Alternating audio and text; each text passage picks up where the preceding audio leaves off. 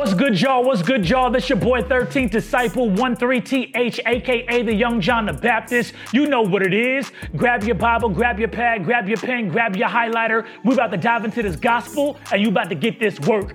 It's time for another episode of Disciple Me. Let go!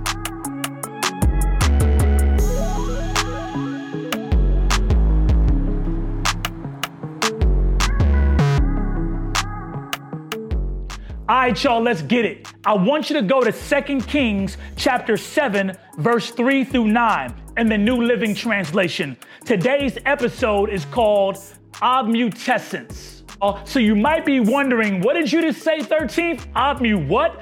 Obmutescence. It means the act of being silent. It means the act of being quiet. It means being mute. Today we're going to talk about four individuals in the book of Second Kings that had this good news on the inside of them, but they were being obmutescent. They were being quiet. They weren't saying anything about this good news that they had just received. Let's read. Now there were four men with leprosy sitting at the entrance of the city gates. Why should we sit here waiting to die? They asked each other. We will starve if we stay here. But with the famine in the city, we will starve if we go back there. So we might as well go out and surrender to the Aramean army. If they let us live, so much the better. But if they kill us, we would have died anyway. Now, I want to park right there. What you're seeing is these four lepers, these four individuals were sitting at the city gate and they were dealing with leprosy. If you don't know what leprosy is, it's a skin disease, and you weren't allowed to go into the city gates. You weren't allowed to get around people because of your condition, because of that disease. And so they said to themselves, Look, if we stay at the gate, and be comfortable, then we're gonna die anyways and we're gonna starve to death.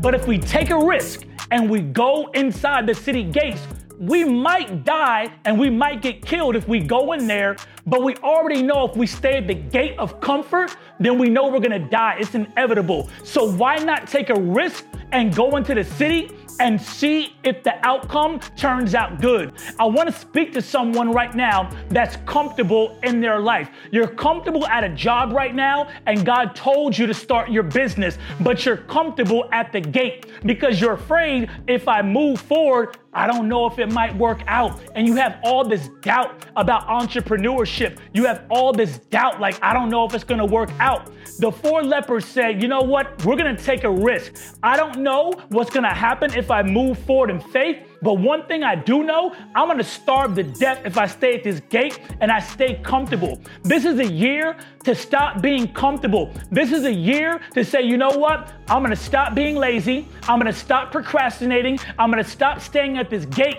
and being comfortable. And you know what? I don't know how things may turn out if I move forward in faith, but this year I'm taking a step of faith. I'm leaping forward. I'm getting out of the boat of comfortability. You see, Peter, he stepped out the boat and walked in faith. I want to encourage someone out there right now that you're in the boat right now. You're in the boat of comfort, and God is calling you this year to take a leap of faith and stop being comfortable. Peter left the other disciples in the boat and he moved forward on his own. Sometimes, baby, you have to move forward on your own. If you're gonna start that business, you may not have the team right now, but God will bring the team if you move forward. This year, I want you to stop being comfortable. I want you to stop saying, I don't know, maybe, what happens if I fail? I bind that lie right now. You will not fail. Step forward in faith this year.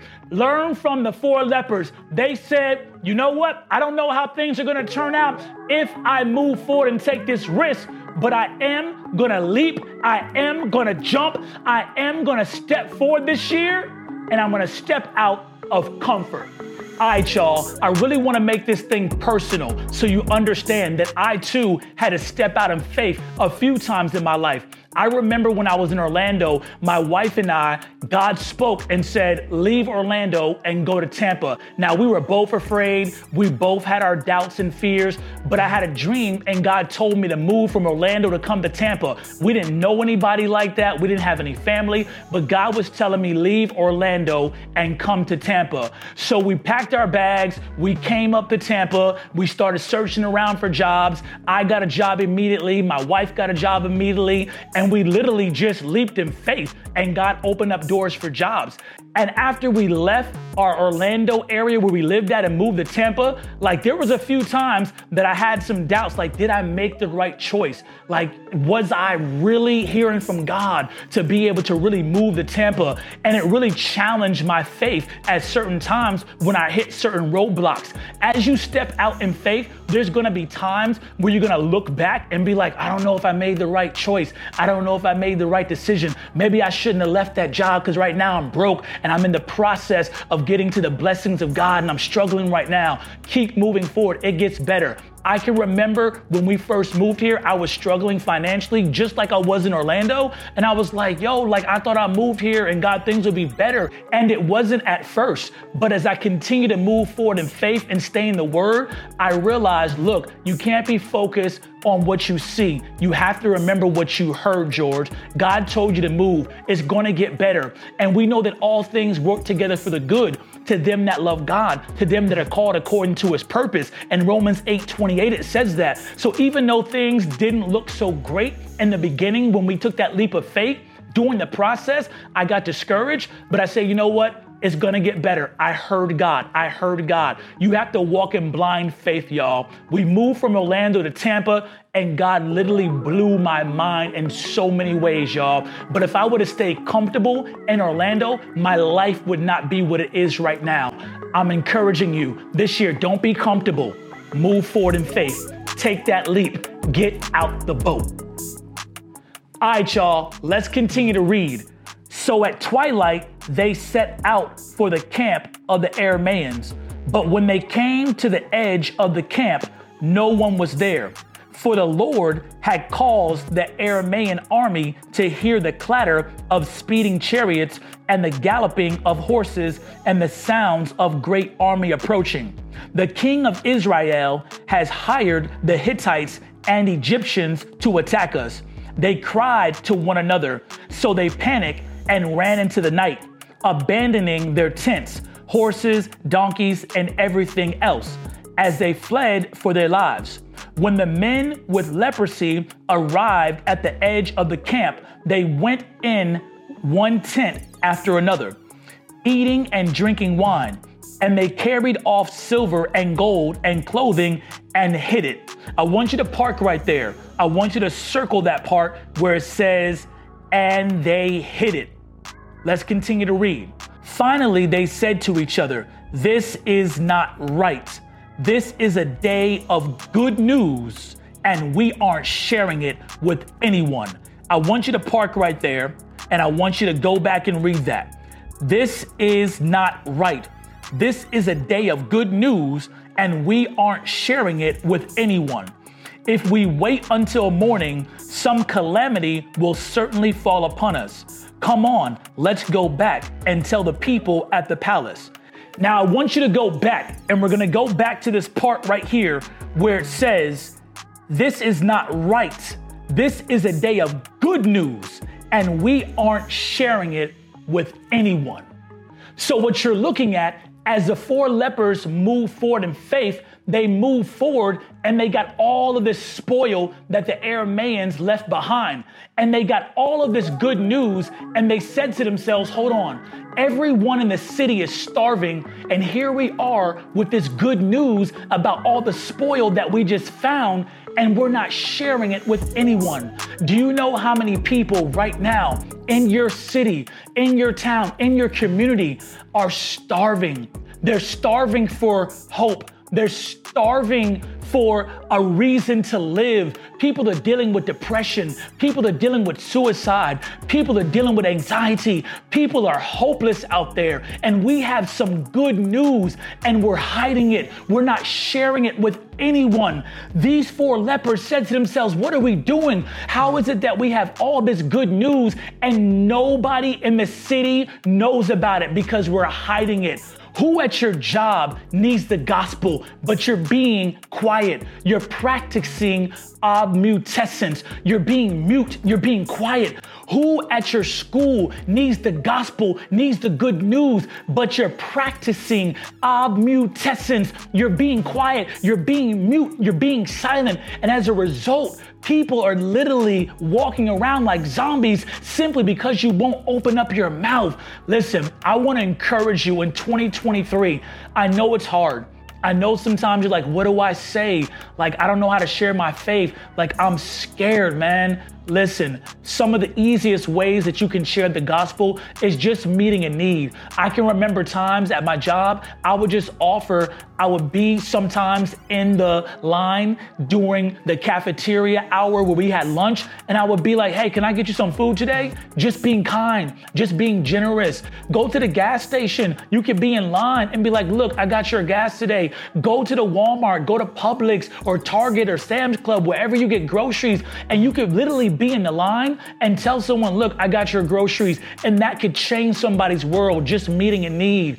Jesus says this He says, look, don't worry about what you're going to say. In that same hour, my heavenly Father will give you the words. If you just step out of faith, God will give you the words. There's plenty of times that I'm scared and I'm like, man, like, what if they reject me? What if they don't want to hear this? Man, I've never had anyone look at me crazy or be like, man, I don't want to talk to you simply because I'm coming in love. I'm coming in kindness. I'm coming to you like, look, man, like, I'm not judging you or anything. I just want to share my life and I just want to go forth and just encourage you wherever you're at, y'all. Listen, the four lepers, they said, look, what we're doing is not right. We gotta stop hiding our faith. We gotta stop hiding, you know what I'm saying, what God has done for us. And we have to go forth and spread the gospel and encourage people. Now, I wanna leave you with this last verse. I want you to go to the book of Romans, chapter 10, verse 14 through 15 in the New Living Translation. Let's read. But how can they call on him to save them unless they believe in him? And how can they believe in him if they have never heard about him? And how can they hear about him unless someone tells them? And how would anyone go and tell them without being sent? That is why the scriptures say, How beautiful are the feet of messengers who bring the good news. Listen, y'all, I don't believe that God saved us just to have Sunday service, just to have Bible study on Wednesday. If we're not going into the community, if we're not going into the streets, if we're not telling people about Christ at the job, in the workplace, at school, in the marketplace, wherever we're going, if we're not telling people about what Jesus has done, y'all, we're just like the four lepers, man. They said, bruh, like, why are we hiding this? Let's go back and let's tell everybody in the city about what we just found. Let's go back and tell everybody about the good news. Let me pray for you real quick. Father God, I come to you right now in the name of Jesus. Anyone that's watching this, I pray right now if they're dealing with fear, if they're just like, I don't know what to say. Father, I pray for boldness. I release boldness over them to spread the gospel.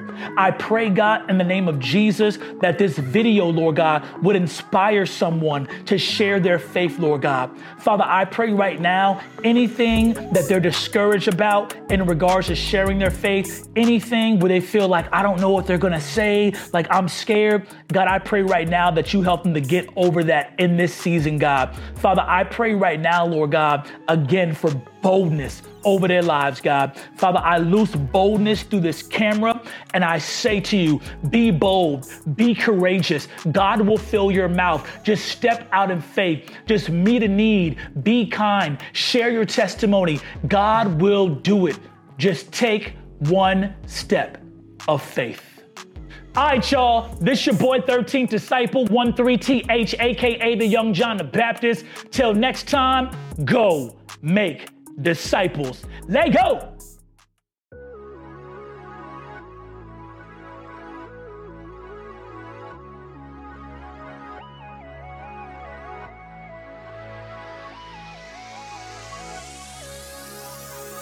Good, y'all? What's good, y'all? Your boy 13 Disciple 13TH, aka the Young John the Baptist. You know what it is. We here at SneakerCon, Fort Lauderdale, Miami area, and we taking over, y'all. Triple R Street Ministries, real, raw, and radical for Christ. Acts 1724. God don't live in no building, you dig? Let go. What can you encourage somebody out there that's in the reselling game right now, just starting off? Buy low, sell high. Yo, we just want to pray for your business, bro. So we're gonna pray real quick for his business.